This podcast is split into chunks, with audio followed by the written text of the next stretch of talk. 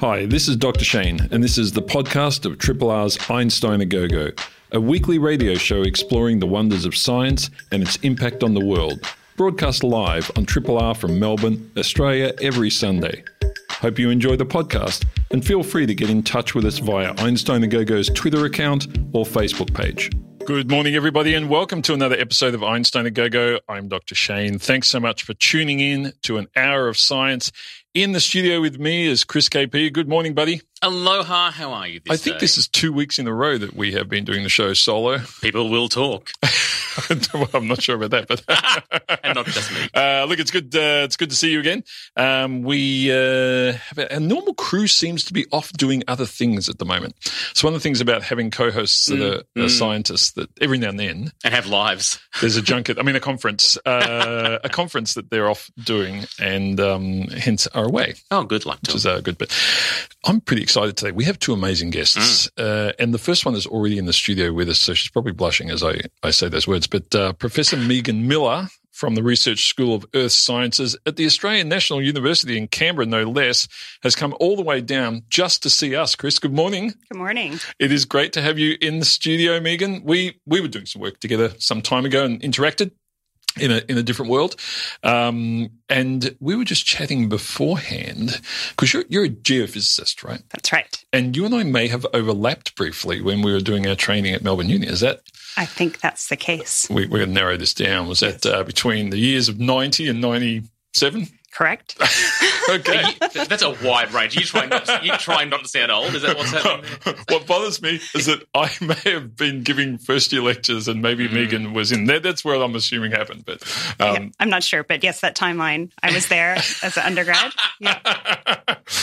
do you remember the shirts I used to wear? I got a lot of flack over those shirts. No. Yeah, well, anyway, it's good to know. Uh, now, you you work in an area that we, we don't get to talk about this very often on the show, and I think it's a favourite for a lot of our listeners. But it's, it's basically everything to do with tectonic plate boundaries, volcanoes, earthquakes, lines of beds, tigers. Oh my, it's great stuff. Um, First of all, give us a bit of an idea. What what's your sort of core work at the moment in in this this sort of field? Like, what are you are you focusing on volcanoes, on earthquakes, or everything in the above? So I kind of am doing three different things, I guess. Um, and so most of my core research work over the past uh, 15 years or so has been looking at plate boundaries, which you just mentioned. So where Yep. two plates come together. Um, and I generally have been focusing at, at subduction zones. That's where one plate goes beneath the other, and you get lots of volcanoes, lots of earthquakes. So Indonesia, Japan, the Andes, all of those places, um, and also um, New Zealand. Um, so that's one area of research. And what I generally do is I'm an observational seismologist. So I put out seismometers in usually remote locations and then uh, collect data there for a couple of years and then do seismic imaging. Right. Um, so that's the one area of research. The other is looking at stable continents. So in the middle of a tectonic plate, like Australia, a continent, Yep. and trying to understand the structure of how um, of how they've been built long, long ago. And so they hold a record of how they were formed, and often um, you can link the two between subduction zones and uh, and stable continental interiors. Oh, very cool stuff. Yeah. So now let's start there. I want to start Sure. with the um, the stable Australia part because I heard recently, correct me if I'm wrong, because I'm a physics guy, not a geophysics guy, so you know we know very little about this stuff. That because the continent we're on was made up of many little pieces early on, there are still some sort of fractures or, or sort of old fault lines that exist, you know, under Australia, or essentially where we are, and hence that's why we get some of the earthquakes still that we do. Is that right? Um, so there's suture zones. So these are kind of places where um, different um, the building blocks or continent or crustal blocks have been put together. Yeah. Um, so over time, so whether when you have a subduction zone, you can get little um, different parts of rock material that come together and that can build and form the continents. And so we do have relics of those um, in Australia. And the the two thirds, western two thirds of the continent are much much older, so billions Okay. of years old, um, compared to the east coast of Australia and or the one third of it, um, and that's much younger. But they have some similarities of how they are formed over the years. But the oldest rocks are in the west, so some, they're Right. four billion years old. So really, really, really old. It's almost old as the Earth, right? What is hmm. that, 4.5, 4.6? Sorry. Yeah, four point six. Four point six, yeah. So, and how do you like? How do you know that? How do you like? How do you actually determine that that side is older than the other side? Is it just rocks that are being Yeah, so you up. can you can uh, yeah you can date the rocks. So that's outside of my field, but you can um, you can actually um, use chemistry and isotopes to um, understand the age of them. And so that's you look at those um, rocks and minerals, and you can uh, establish from zircon minerals is usually the, Right. the one that's uh, most commonly used uh, to date these very very old rocks in Western Australia. There's also very old ones in Greenland and and in Right. um, and in Canada as well. Yeah, I find it amazing sometimes. Uh, we've had a couple of people over the years talk about that and say, you know, they've found this rock that's four billion years old. And I'm thinking, is it on your desk? Like, Hmm. where, where is it? You know, like, what, what do you do with a rock like that? And is, are they few and far between? I mean, so what I wondered is, like, they'll talk about one rock, but, you know, there's so much stuff there. Like, is there huge amounts of this and we're just dating one little piece, or is it just one bit that we managed to identify? Um, so there, you, field geologists go out into the field and they map these rocks, and um, and then they take samples and bring Yep. them bring them back, and then they usually crush them up and then grab out these little minerals to then to Yeah. then to then date. But um, yeah, I mean, there's there's not a lot of it, as you can imagine, because Hmm. um, because of plate tectonics, and so most of those old rocks get recycled into the deep earth, and that's part of the subduction zone process, Right. and that's what I study. Yeah, cool stuff. So you you study both ends of this. There's the old stuff that used to be subducted, if you like, Yeah. and the new stuff that is subducting and is yet to become old, if that makes sense. Which comes first? Do you do you uh, do you sort of get a greater understanding looking at stuff that's old and been sitting around, or is it more is it more the other way around? that You go to the new stuff and go, I know what's going to happen here. Where, where do you focus? Um, yes, that's a good question. So I think you can look at it from either either direction. Um, and so for seismic imaging, which is what I do, I'm getting a picture of what's happening currently, and then we can try to infer what has happened in the past. But there's um, you know, it's still open ended question of how long plate plate tectonics has actually been going on. Has it actually been in existence for the full hmm. 3.5 4 billion Now, years? hang on. So that's interesting because the assumption I remember, I remember being in, I think I was in first year and ha- having a lecturer go through a whole tectonic plate thing, and then at the very last lecture, say, of course, it's just a theory. We're not really sure if it even happened and to what extent it happened. I remember being shocked by that because I really got it, and I'm like, hang on, you mean to tell me it mightn't be true? But you're saying that it's true, but we don't know that it's. I always assumed that it was just always a thing. Yeah, so when plate tectonics starts is a big question in my field, but uh, okay. yeah, it's certainly plate tectonics is happening. It's that's not that's not under that's not questioned that's anymore. So don't worry, you did get it. yeah, good. That's a relief. So, hang, so, so, what's the window then? What's the window of you know of? I mean, there's an argument, I guess, but what's the window of when it, it may have started through to you know when else it may have started? What's the the acceptable zone? It's billions of years, right? So Right, it's still like um, you know, did it start at 3.5 billion years or or but two that's billion still years? significant because Yeah. if, if you're saying that it's 4.6 billion years old, you're saying that it may have done nothing for a quarter of its life, just sat reasonably stable, or at least not moving, moving, you know. Yeah, uh, not because it was actually accreting and then Yeah, solidifying, and so um, that's you know one of the other things. It Hmm. takes some time for for you know a planetary body to actually um, cool down enough, and then have Hmm. be able to have plate tectonics. Um, in existence on the surface, and so that, that's another planetary study. So whether there is plate tectonics on other other planets as well is also also a question. Yeah, that's wild stuff. Because at the, and at the moment, we're getting all this data from the InSight mission right. that NASA put on Mars. Yeah. And I'm not sure people are aware of this, but the um, there's a big dust storm going on, as often happens on Mars, and so its um, solar energy power conversion levels are dropping like a stone. And so it's been measuring Mars quakes for, for quite a while now and connecting those with, I think, the Mars Reconnaissance Orbiter in orbit, if that wasn't clear, um, in orbit. Oh. and um, and they put those two together and they can work out what's happening in terms of Mars's geology. But it's very different to Earth's, isn't it? yeah, very- it's very different, and it's um, you know, it's really interesting because, of course, there's only one seismometer, right? So Yeah. they, they Yeah, sent, yeah, sent one. one. and so it's um, using techniques that were you know in use here on Yep. Earth. A hundred years ago, when there were a very limited number of, Yeah. of seismometers, but you can still do fantastic things like finding what, what the different layers are in the Martian interior and recording these Martian earthquakes and, and trying to figure out how deep they are. That's also an important question. Yeah. All right. So we've got to get to the the, the imaging part um, because that's that's the exciting stuff. But first of all, the, the seis- seismometers. I mean, this is where you and I sort of first started interacting. Um, the the old version people have all seen the little needle on the paper job. Right. I'm not exactly sure That's how right. they work, but Yeah. um, are they, It's are they very still- simple, actually. The, mo- the ground moves and it draws. And it just draws. it's like an etch a sketch. yeah, the spring-loaded etch a sketch. Um, are they still predominantly the the ones out there? Yes, absolutely. So Wow. that they're, um, but now we have three components, so you can record up and down and east and west and north and south. So that's Oh, that's right. that's what has uh, you know is the established one that we have. Yeah. Um, um, but they take up quite a bit of effort to go and install, um, and so there we run fifty. Um, seismometers and seismometers in schools program here in Australia, Okay. and they're used as part of um, uh, monitoring and imaging and everything else. Uh, Geoscience Australia also has another um, similar number that they run as a permanent network. And then what I do and what many of my colleagues do is go out and put out seismometers in strategic locations. Right. Okay. Um, and Yep. so you have to dig a, dig a hole and you, you leave them there. They're solar powered with a battery. And then you come back every six months, collect the data. And then after a couple of years, you take them out and then Right. you move them somewhere else. Amazing. I remember hearing a few years back, people, were, I think it was in California, California were trying to access Apple's location data to see if they could distribute an app to 5,000 people Hmm. to see if they could use individuals as essentially that same sort of early detection system. I'm Yep. not sure if that went off. It did. It, yeah. So it has has gone ahead, and um, yeah. So all of our phones have accelerometers in Yeah. it. So that's another. It's similar sort of sensor that records ground motion, and so yeah, you can we can do that. So crowdsourcing um, public science. Now, uh, so there's all these old ones out there. I love the fact they're still using the pen, whatever it Yeah. is. That's great. It looks great. At least we know what Exactly. Everyone always asks for those images, and it's Yeah. like you were digging them up from 40 years ago because they don't actually work like that. That's fantastic.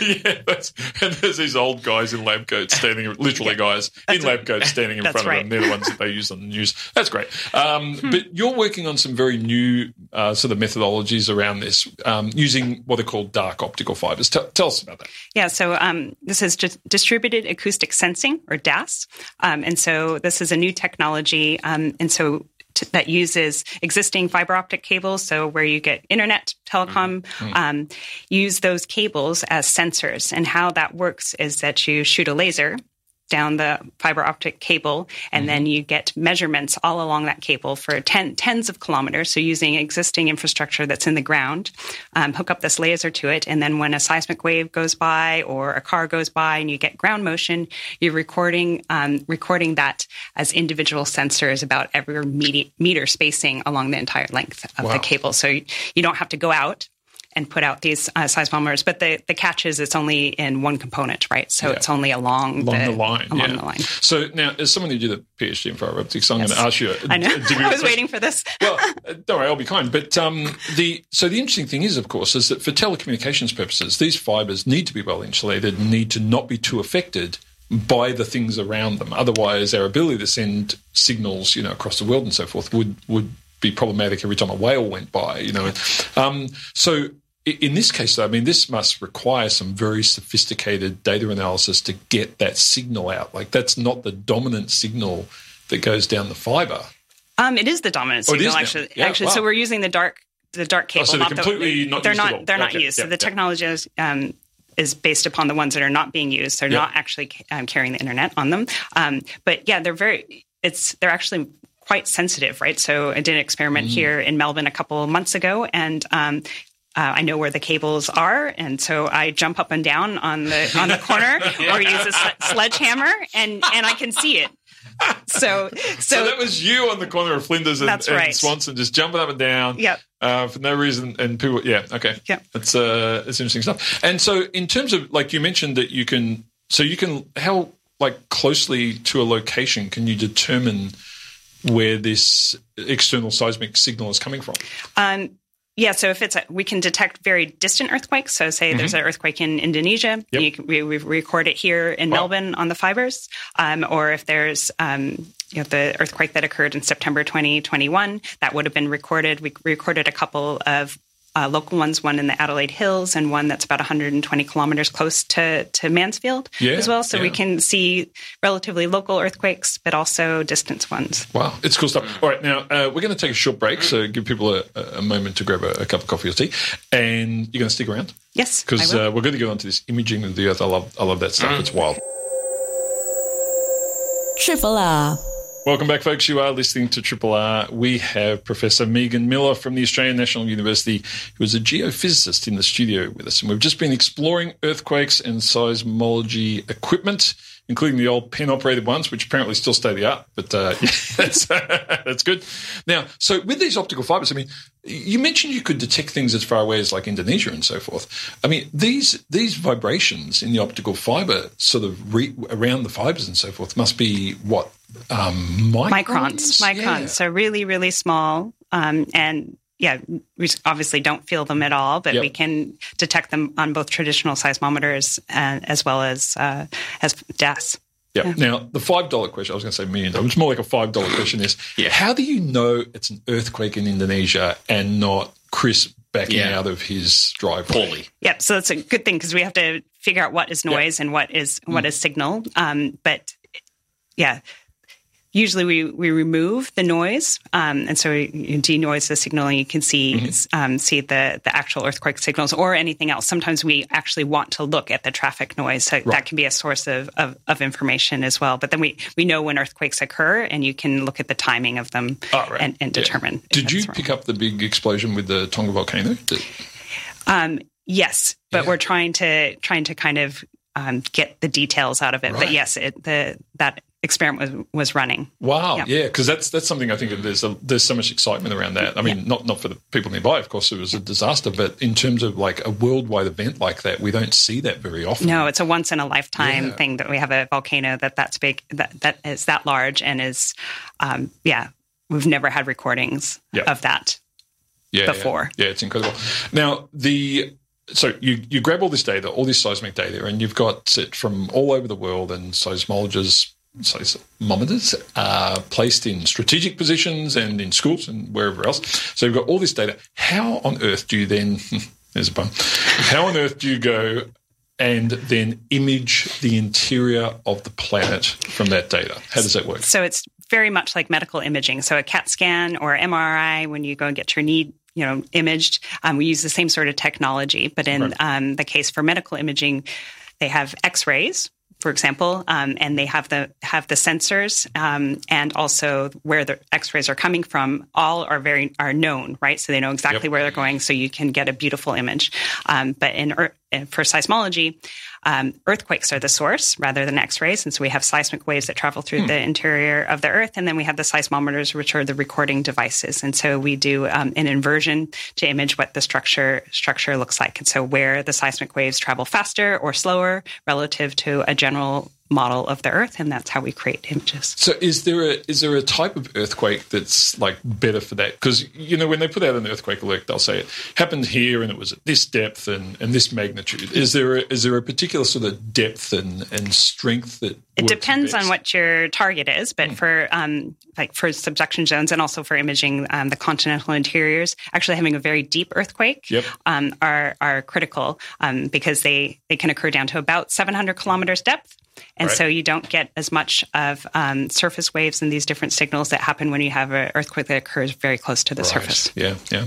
So if you've got a wave that's moving from that deep, like from a long way away, presumably it's moving through different kinds of material. Do these waves refract? Do you have to counter for changes in matter? Exactly. So this is that's exactly it, and how we get these different layer uh, infer where the different layers and different structures in the interior of the Earth are exactly where knowing where they reflect, where they refract, um, where they diffract, and so we can look at the individual little wiggles that, like how you see on the pa- piece of paper um, for the for the seismometer, and you can look at the shape of them and the amplitude and the polarity and all of that stuff, and so knowing how the wave is actually um, travel through the earth and you can get these little details about the earth structure just by looking at the, the shape of the of the waveform That's pretty cool. And there are different types of waves, aren't there, um, that you detect? I remember there being a couple of different specific types that travel in different ways. that's right The so there's waves themselves. not- yeah so not there's themselves. two general classification. so there's body waves um, and so there's those are the ones that travel through the body of the earth Right. and then there's surface waves that travel along the um, surface of the earth and um, for the body waves we have a p wave so primary wave and it's a compressional wave so it's very much like a sound wave Yep.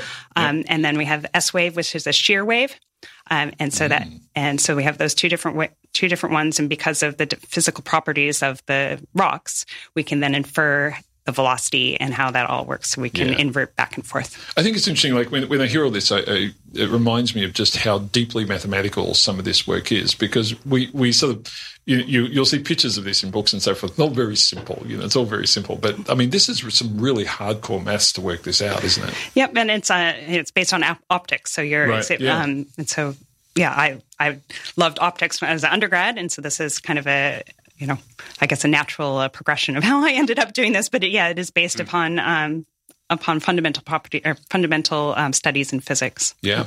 Now, how are we going in in terms of sort of education programs in that in this area? Because I, I remember when I came through, and you know, I had to make a choice between subjects at university.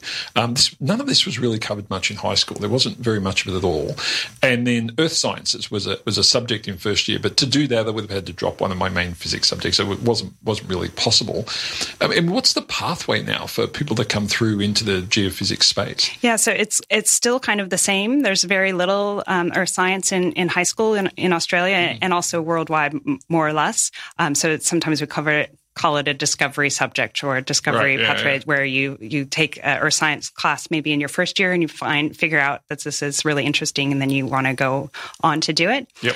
Um, but yeah, I think one of the selling points of earth science is that for science students, and they're not sure what science they want to go in, you can actually do any of them, right? So if you're interested in chemistry, you can do geochemistry. If you're interested in physics, you can do all sorts of different types of um, geophysics. Uh, if you're more interested in, in biology, you can do geobiology. And it's very much an integration and multidisciplinary field um, in earth science in general. Yeah.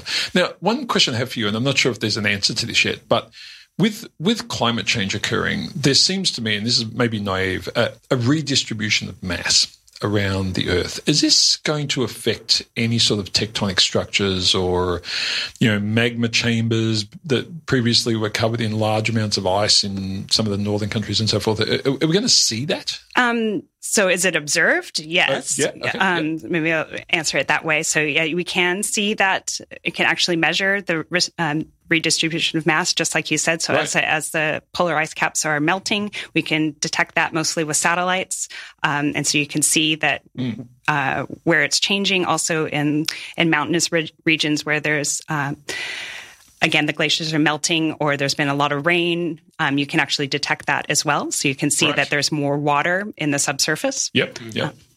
And and will that lead to you know one of the things I, I, I suppose I learned early on was that you know there is this interaction between the crust and all of that and what's on the surface. You know, so the amount of water, biology as well. Yeah. You know, bacteria, all sorts of things are changing the structure of the earth in ways that we probably didn't even perceive of hundred years ago. Uh, Is it likely that will all shift as well as as things change? Um, yes, it, you can see the deformation of the crust, for example, but um, whether that's going to lead to more earthquakes, for example, is probably um, Hard to uh, hard to quantify or or or um, yeah forecast, I guess. yeah. So- But but you can certainly see the deformation changes as there is mass distribution. That's a, ab- absolutely true. I find that extraordinary. So human beings Yeah. have done so much damage that we're deforming the crust Yeah. of Yeah. the planet. yeah, absolutely. Yeah, that's That's let's take a moment. yeah, Yes.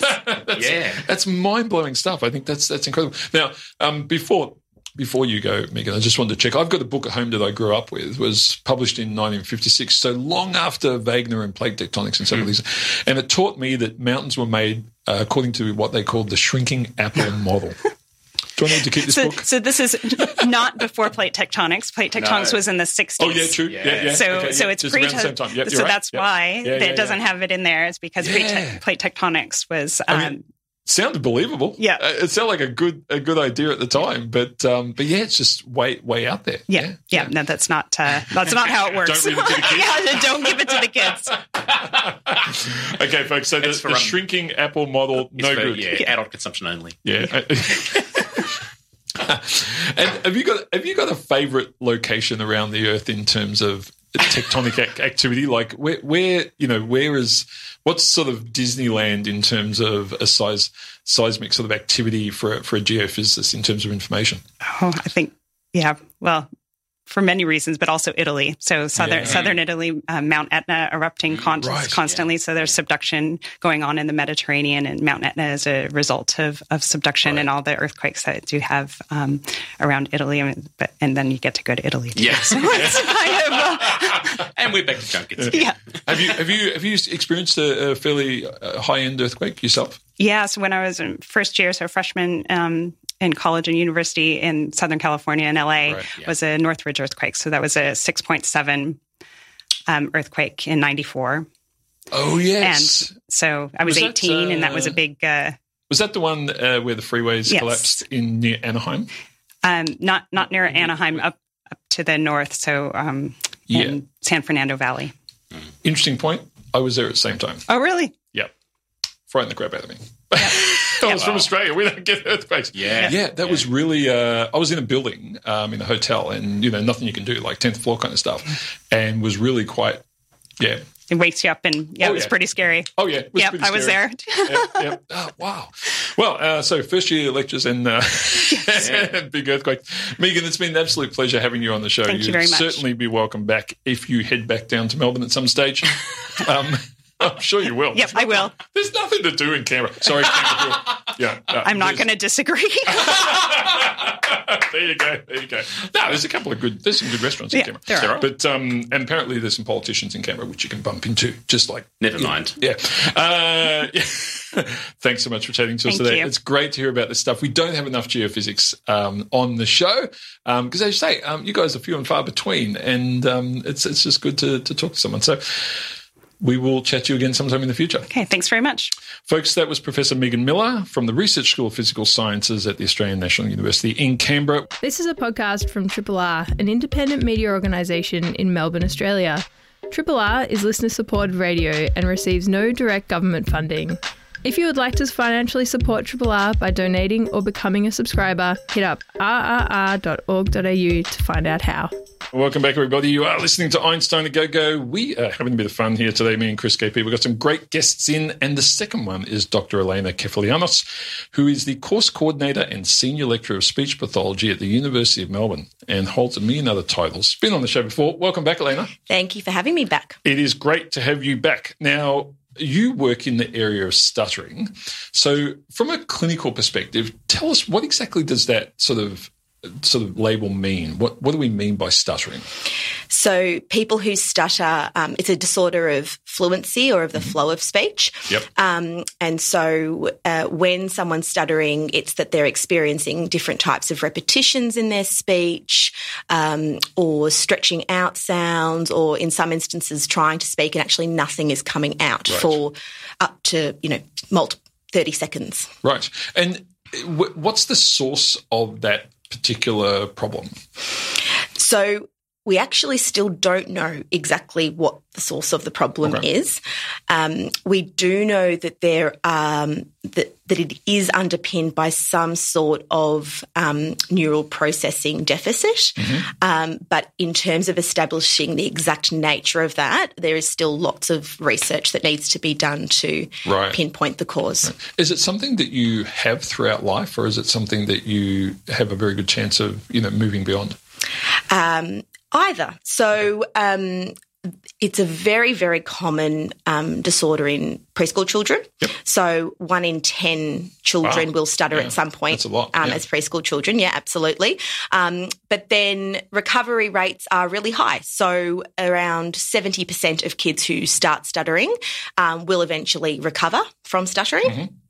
But then that means that the other, you know, one in four children or one in five children will persist with it um, into their school years and potentially for the rest of their lives. Yeah. And so, as a speech pathologist, what what do you do to try and sort of help them overcome this? Like, what's the you know what's the sort of clinical interaction? You know, like in, in psychology, I guess we have you know cognitive behavioural therapies. You have all different things. I mean, what what does that look like in a speech pathology sense? So it looks, your goals are different at with different age groups. Mm-hmm. So with a preschool child, um, you, know, your primary goal would be to treat that child to give them the best chance of recovering from stuttering, of yep. achieving minimal or no stuttering at all. Um, and then when you are working with school age kids, um, you're still aiming for that ideally, um, but the likelihood of that is gradually diminishing as they're getting older. Right. Okay. And so then um, it starts to become a lot more complex in the school years as well. So you're starting to need to navigate things with these kids like the social impact that the stuttering is having on them, or the emotional or the psychological impact mm. that the stuttering is having on them. And so that obviously needs to be reflected in the type of intervention that you're doing with these kids as well, then. Yeah. When, a kid or anyone uh, presents with stuttering, before there's any kind of um, clinical work done or anything else at, at, all, if there wasn't, would it get worse, or is how it presents? You know, that's that's what it's going to be, good or bad, um, or does it actually, you know, left to its own devices, for want of a better phrase, mm. would it deteriorate? Very good question. Um, so it's not a condition that would gradually deteriorate or become stronger over time. Mm-hmm. Um, it would eventually reach a point where a person's experienced the strongest stuttering they're going to experience, but it's, it just presents very differently in individuals. Right. So there are just as many presentations of stuttering as there are people who stutter. Right. Um, so for some people, it will be that it's um, it can be quite constant, and then for others, it can be incredibly variable, day to day, situation to mm. situation. Mm. And Elaina, when you um, when you have someone who is you know stuttering for quite a while. How does it affect other elements of their life? Do we do we see the impact being pretty severe there in terms of their, their mental health, their sort of engagement with education? What what other things sort of get pulled into the mix? It can be. Um, so some people um, are not affected at all by their mm-hmm. stuttering, which is wonderful, yep. um, and they they go on to live very happy, fulfilled lives. Um, and then for other people, it can impact them really significantly. So the likelihood of um, things like social anxiety disorder, generalized anxiety disorder are extremely high. Right. Um, and those sorts of, we see the early, you can see the early signs of um, anxiety emerge even from the preschool years, but it's once people really hit you know, primary school that those sorts of things really start to rear mm. more strongly. Mm. Um, and so then that can have impacts on these kids um, in the school setting because, you know, you're asked to participate in group discussions. You're asked to, you know, you're required to put your hand up and ask a question in class if you've not understood what the teacher said to you.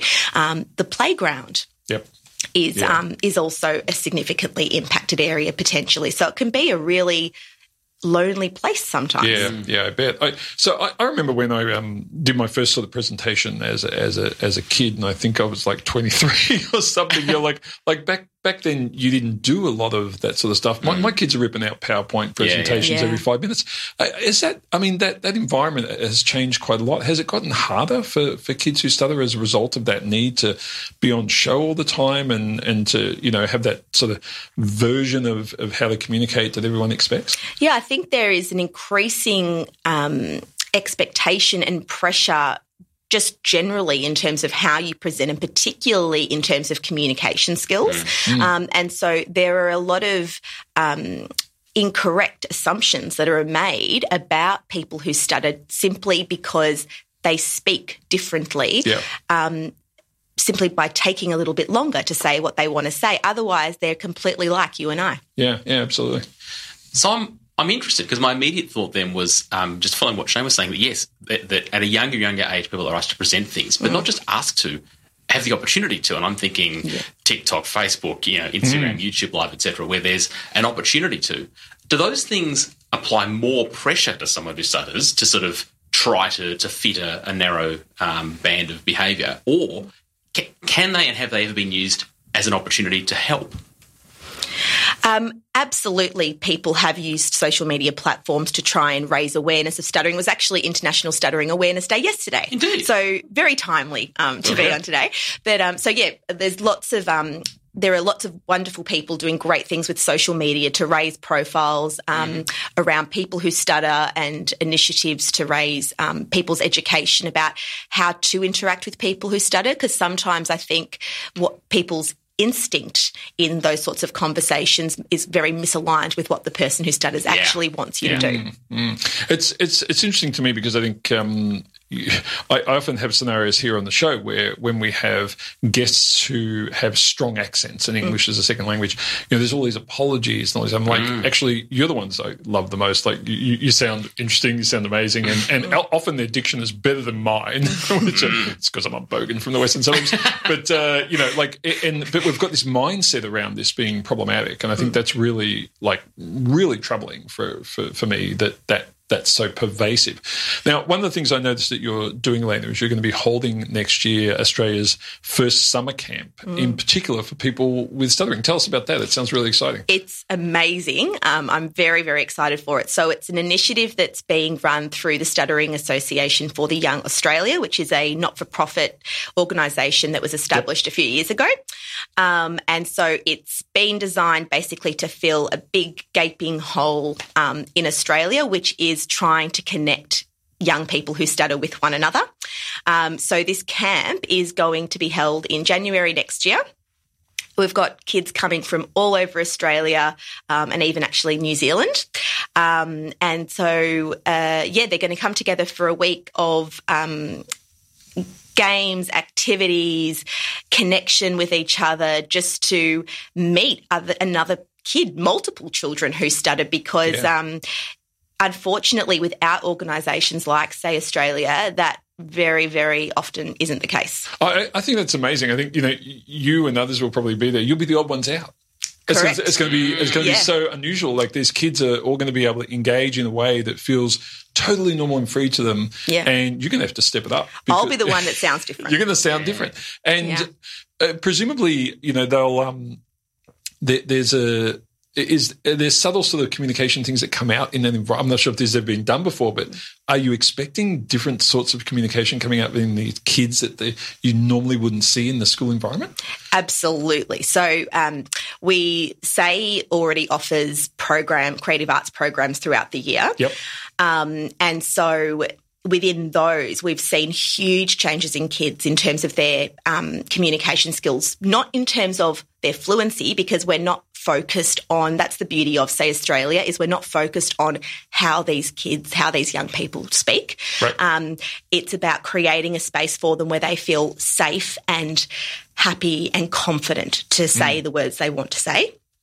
Um, so we're and, and very much like you'll see these young people come into our our theatres down at the Victorian College of the Arts, and their body language suggests that they don't have that confidence and they don't have that willingness to chat. And by the end of a session with meeting other young people who are in the same boat as them, they leave with their shoulders high, their heads high. It is such a beautiful thing to witness. So I'm very much expecting the same thing at this um, camp. Yeah. How many kids do you think you're going to get along?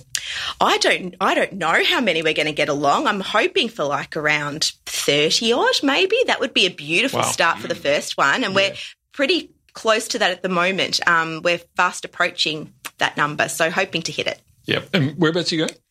The camp? Yep. Uh, Creswick. Oh, lovely. Yeah, Yeah. yeah, yeah, Nice that'd be good. the world. Yeah. Well, look, I think, um, and can people still sign up for that, or is it all locked in? So, how would people get involved? if Yeah, so um, there is a few places left, I believe. So um, if you go onto the SAY Australia website, um, and there's a page or a, a tab on there that takes you to the camp, um, and you can um, submit an inquiry form there, and one of the staff members will get back to you. Wow. Well, Elaina, look, it's great always talking to you about this stuff. I find it's a, you know, because we do so much about communication here on the show, and our whole show is about communication, and, and different people do communicate in different ways. And I think the idea that, you know, everything has to be fixed is kind of a real old way of thinking. And it's great to, um, it's great to hear about these things. And this camp just sounds wild. It's, uh, I think uh, Chris and I'd probably love to go, but we wouldn't fit in. No, no. we wouldn't yes. fit. It, it's um, and I, I really want to hear about how um, how that goes because I think um, it will it will give them such confidence and so forth. It sounds like a great program. Congrats on getting all that together and, and doing you. that work. And hopefully we will chat to you again sometime. Uh, and I think last time it's been about five years, so we'll do it sooner. Yes, we'll do it sooner. sounds good. Excellent. Thanks. Thank you. Folks, that was Dr. Elaina Kefalianos uh, from the University of Melbourne's Department of Audiology and Speech Pathology. I'm going to go off about what's happening at the BoM, Oh, tremendous. Sorry. the Bureau. And then Chris KP is going to teach us something cool. Triple R on FM, digital, online, and via the app.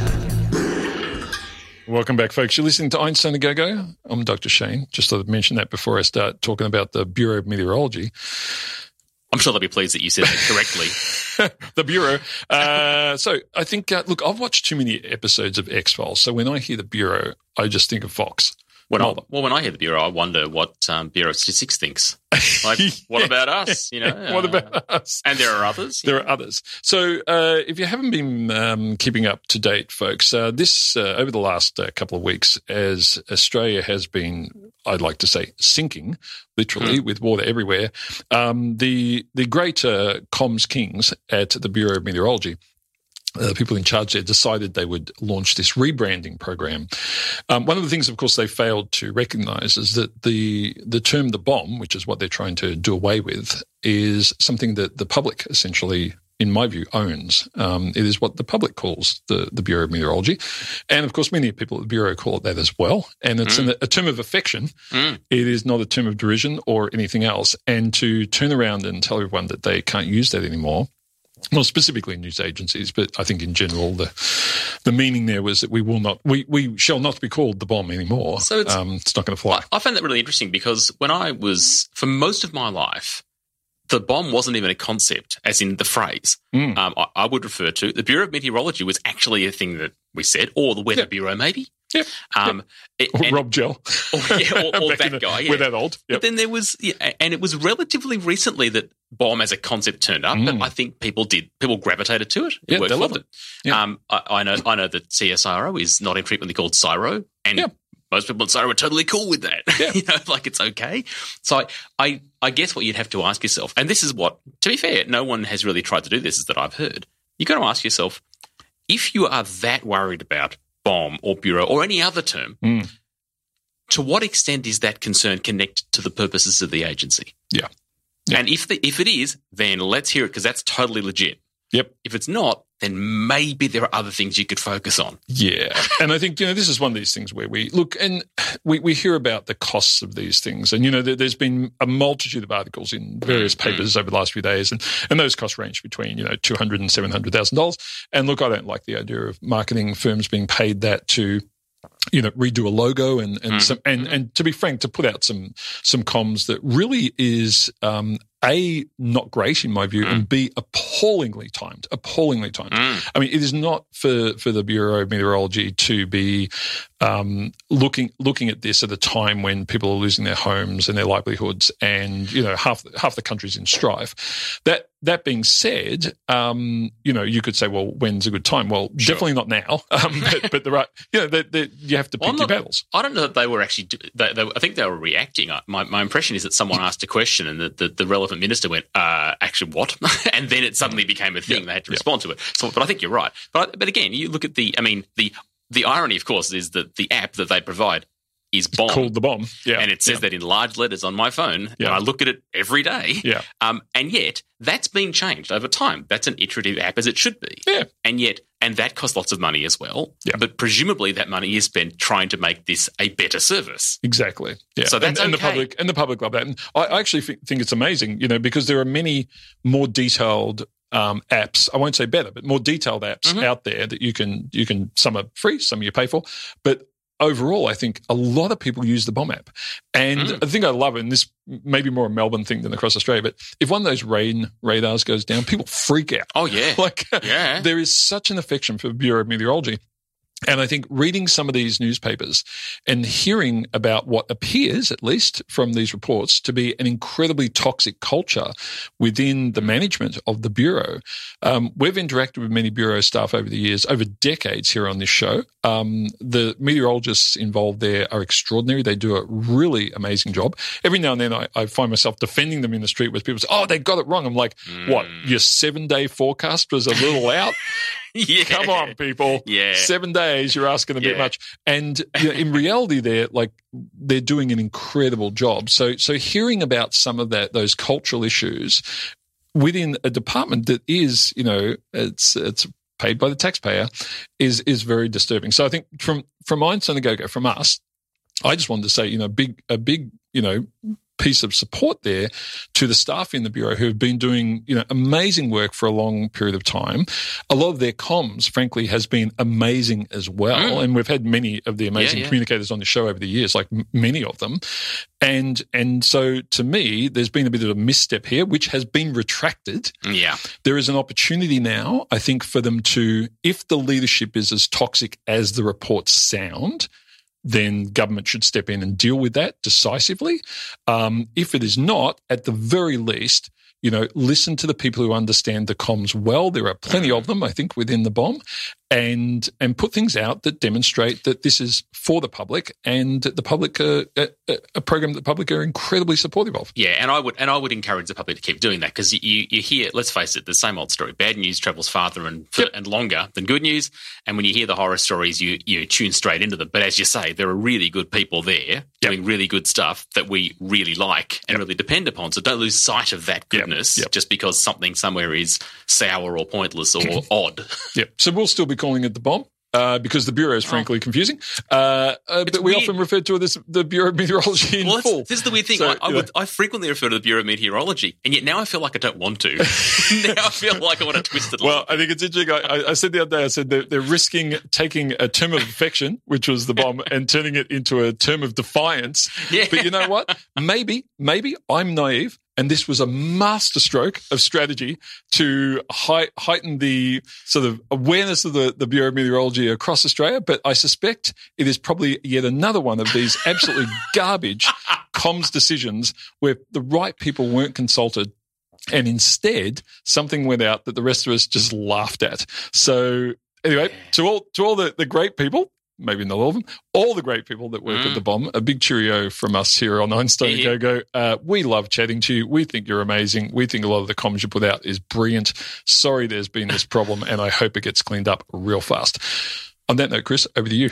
uh, oh, thank you. Um, well, so I guess if I were to try and find a segue, it would be towards unintended consequences. Oh, there you go. um, I suppose. But we are going back a lot further. Now, if you cast your mind back, uh, and not even you or I are old enough to do this with personal experience, you know, to the Black Death. Mm. Oh, yeah. Um, that yep. is the bubonic plague um, in, in the 14th century in Europe. Cast your mind back to that. This is a bit of research that I, I stumbled upon a couple of days ago, and it's really interesting.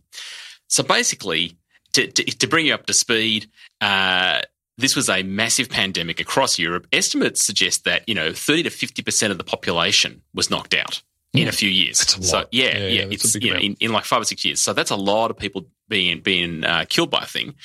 Um, obviously there was no mask mandates or lockdowns, so everyone was cool mm. with it. Mm. I have to assume. Yeah. Uh, and the bacteria that causes this, you know, was was eventually eventually was carried by fleas on rats. We, yep. we now know, yep. but there was all kinds of myths and, and, misunderstandings about it. But the thing is, when a population is exposed to uh, a microbe, in this case a bacterium, for a long period of time, yes, a lot of them get sick. And yes, in, sadly, a lot of them die, but some of them survive. Right. And the more exposed you are, the more you know people start. You know the, the emergence or the the appearance of uh, of immunity starts to pop up. Hmm. And yet, we don't really talk about that. The Black Death is really about people dying. It's not about people surviving, and yet people did. Yeah. And maybe it was luck. Maybe it was uh, maybe it was better hygiene. But eventually, you know, the, the, the cases dropped and people got out. And there were people who survived through that. And the people who survived through that because of genetic um, conditions mm. survived and had babies. Oh, so they've got some tolerance as well. Yeah. Yeah, yeah. So the good news is that you've passed on to some extent, in that case, um, uh, you know, a genetic advantage when it comes to the plague. Now, this re- the research is interesting because it was basically looking at um, you know, about 500 DNA samples of people who were around, uh, you know, up to and into the plague, mm-hmm. and then a similar number who were there at the edge and then afterwards. So they're doing a comparative analysis over quite a long period of time, looking at what kinds of markers appear and what kinds of genes are carried, etc., and looking at and some of the research was done looking at bodies in plague pits. This is unmarked graves. Oh, right. Yeah. Yeah. Yeah. So wow. it's pretty grim in its history. Anyway, so they go through all this stuff and they did, they did, they detect all manner of um, of interesting genetics. What they found though is a connection. Now, the extent to which this is actually having a, a, mechanical impact is uncertain at this point, I, I, would argue. But they found a connection between genes for immunity against, or at least genes for better immunity against uh, plague mm. and other autoimmune conditions, as in causing them. Right. So you may go, hey, the good news is I'm probably not going to get the plague. The bad news is I may have a higher likelihood of Crohn's disease. Right. Or lupus. um, and that is really interesting. Now, what is the mechanism and how does this happen and how you know and how likely is it to manifest that's the uncertain bit as it often is at the early point but how intriguing is that that yeah. something from generations ago could still be in your genome and actually have a really obvious deleterious effect a long time later. Is there a lesson in this for our current times, do you think, Chris KP? well, a lesson in humility or a lesson in medicine? Both. yeah. it's one of those things, isn't it, where um, I think you know, that phrase, you know, the absence of evidence doesn't mean the uh, evidence of absence. Yeah, totally. And this is one of the things that's often forgotten. At the moment, we're seeing, you know, a, a, a you know large scale virus spreading across the entire globe mm. and having all sorts of weird effects that we really, you know, anyone, I think anyone who tells you they understand them is sort of, I don't know, selling tickets to something that well, I, may not happen. I remember the conversation we had with, with a guest um, some, some, I think a couple months ago now, um, where the connection is being made to uh, COVID and the brain mm. and how, mm. you know, it, it doesn't seem good, but we don't know. And we may not know for decades or generations. Yeah. But you know that's that's just a thing to put in your mind. Just remember this could be really bad in ways that we have no way of really predicting or even thinking to predict. More importantly, that's yeah, that's the big question. This is not about I wonder if. This is about we're not wondering. Yeah. Yeah. Which is really interesting stuff. Yeah. It's um it's a symptom, really, to me, of one of the biggest problems we have at the moment across medicine and healthcare. This idea that you know we have we have a, a decent understanding of certain things, mm. but you know, a good example is, is antibiotics, and we haven't seen many yeah. new antibiotics for a while. It's because we didn't make them. Yeah, we found them. Yeah, and they work, and that's great. But our understanding is relatively limited in terms of um, how to make new ones. I think the other aspect of that, of course, is around things that affect the brain and the way the brain works. That's difficult but the one that really blows me away in terms of difficulty is the immune system. Yeah. We're just starting to learn how to tweak it to fight cancer. We're just starting mm. to learn how to tweak it to turn off some of these autoimmune diseases, which are problematic. And we have a virus running around that's doing all sorts of weird stuff to our yeah. immune systems. And that's one of the things that for me, I think is, is more troubling than, than anything else is that we're dealing with part of the body that is most complicated. And, and most, and yeah. not just complicated as in numbers of bits, but over mm. the change in it. Yeah. Like at any yeah. moment. Oh, it's incredible. In a person, it's, it's extraordinarily sort yeah. of four dimensionally. Yeah. Um, yeah. Uh, changeable. Yeah, so I think it's uh, it's something we have to uh, aware of that mm. our our actual level of ignorance around this is fairly high. Mm. Our our level of knowledge is increasing at an incredible rate over mm. the last couple of decades, and I think cancer treatments in themselves have yeah. demonstrated yeah. the just the, the the pace of that. But yeah, we've got some problems we have to we have to think about very carefully. So, mm. anyway, Thank you, Chris KP. Good to have you in the studio again. Absolutely, my pleasure, man. Uh, third time's it's going to be too much for me, so you can take a break next week. Thank you, thank you. I'll have to lie down, folks. Thanks so much for listening to Einstein-A-Go-Go today, and a big thank you to our two guests, which were absolutely fabulous in the studio earlier. I'm Dr. Shane. Remember, science is everywhere. Have a fantastic Sunday, and we'll talk to you again next week. Hi, this is Dr. Shane. Thanks for listening to the podcast of Triple R's Einstein-A-Go-Go a weekly radio show exploring the wonders of science and its impact on the world. Broadcast live on Triple R from Melbourne, Australia, every Sunday. Hope you enjoyed the podcast and feel free to get in touch with us via Einstein A Twitter account or Facebook page.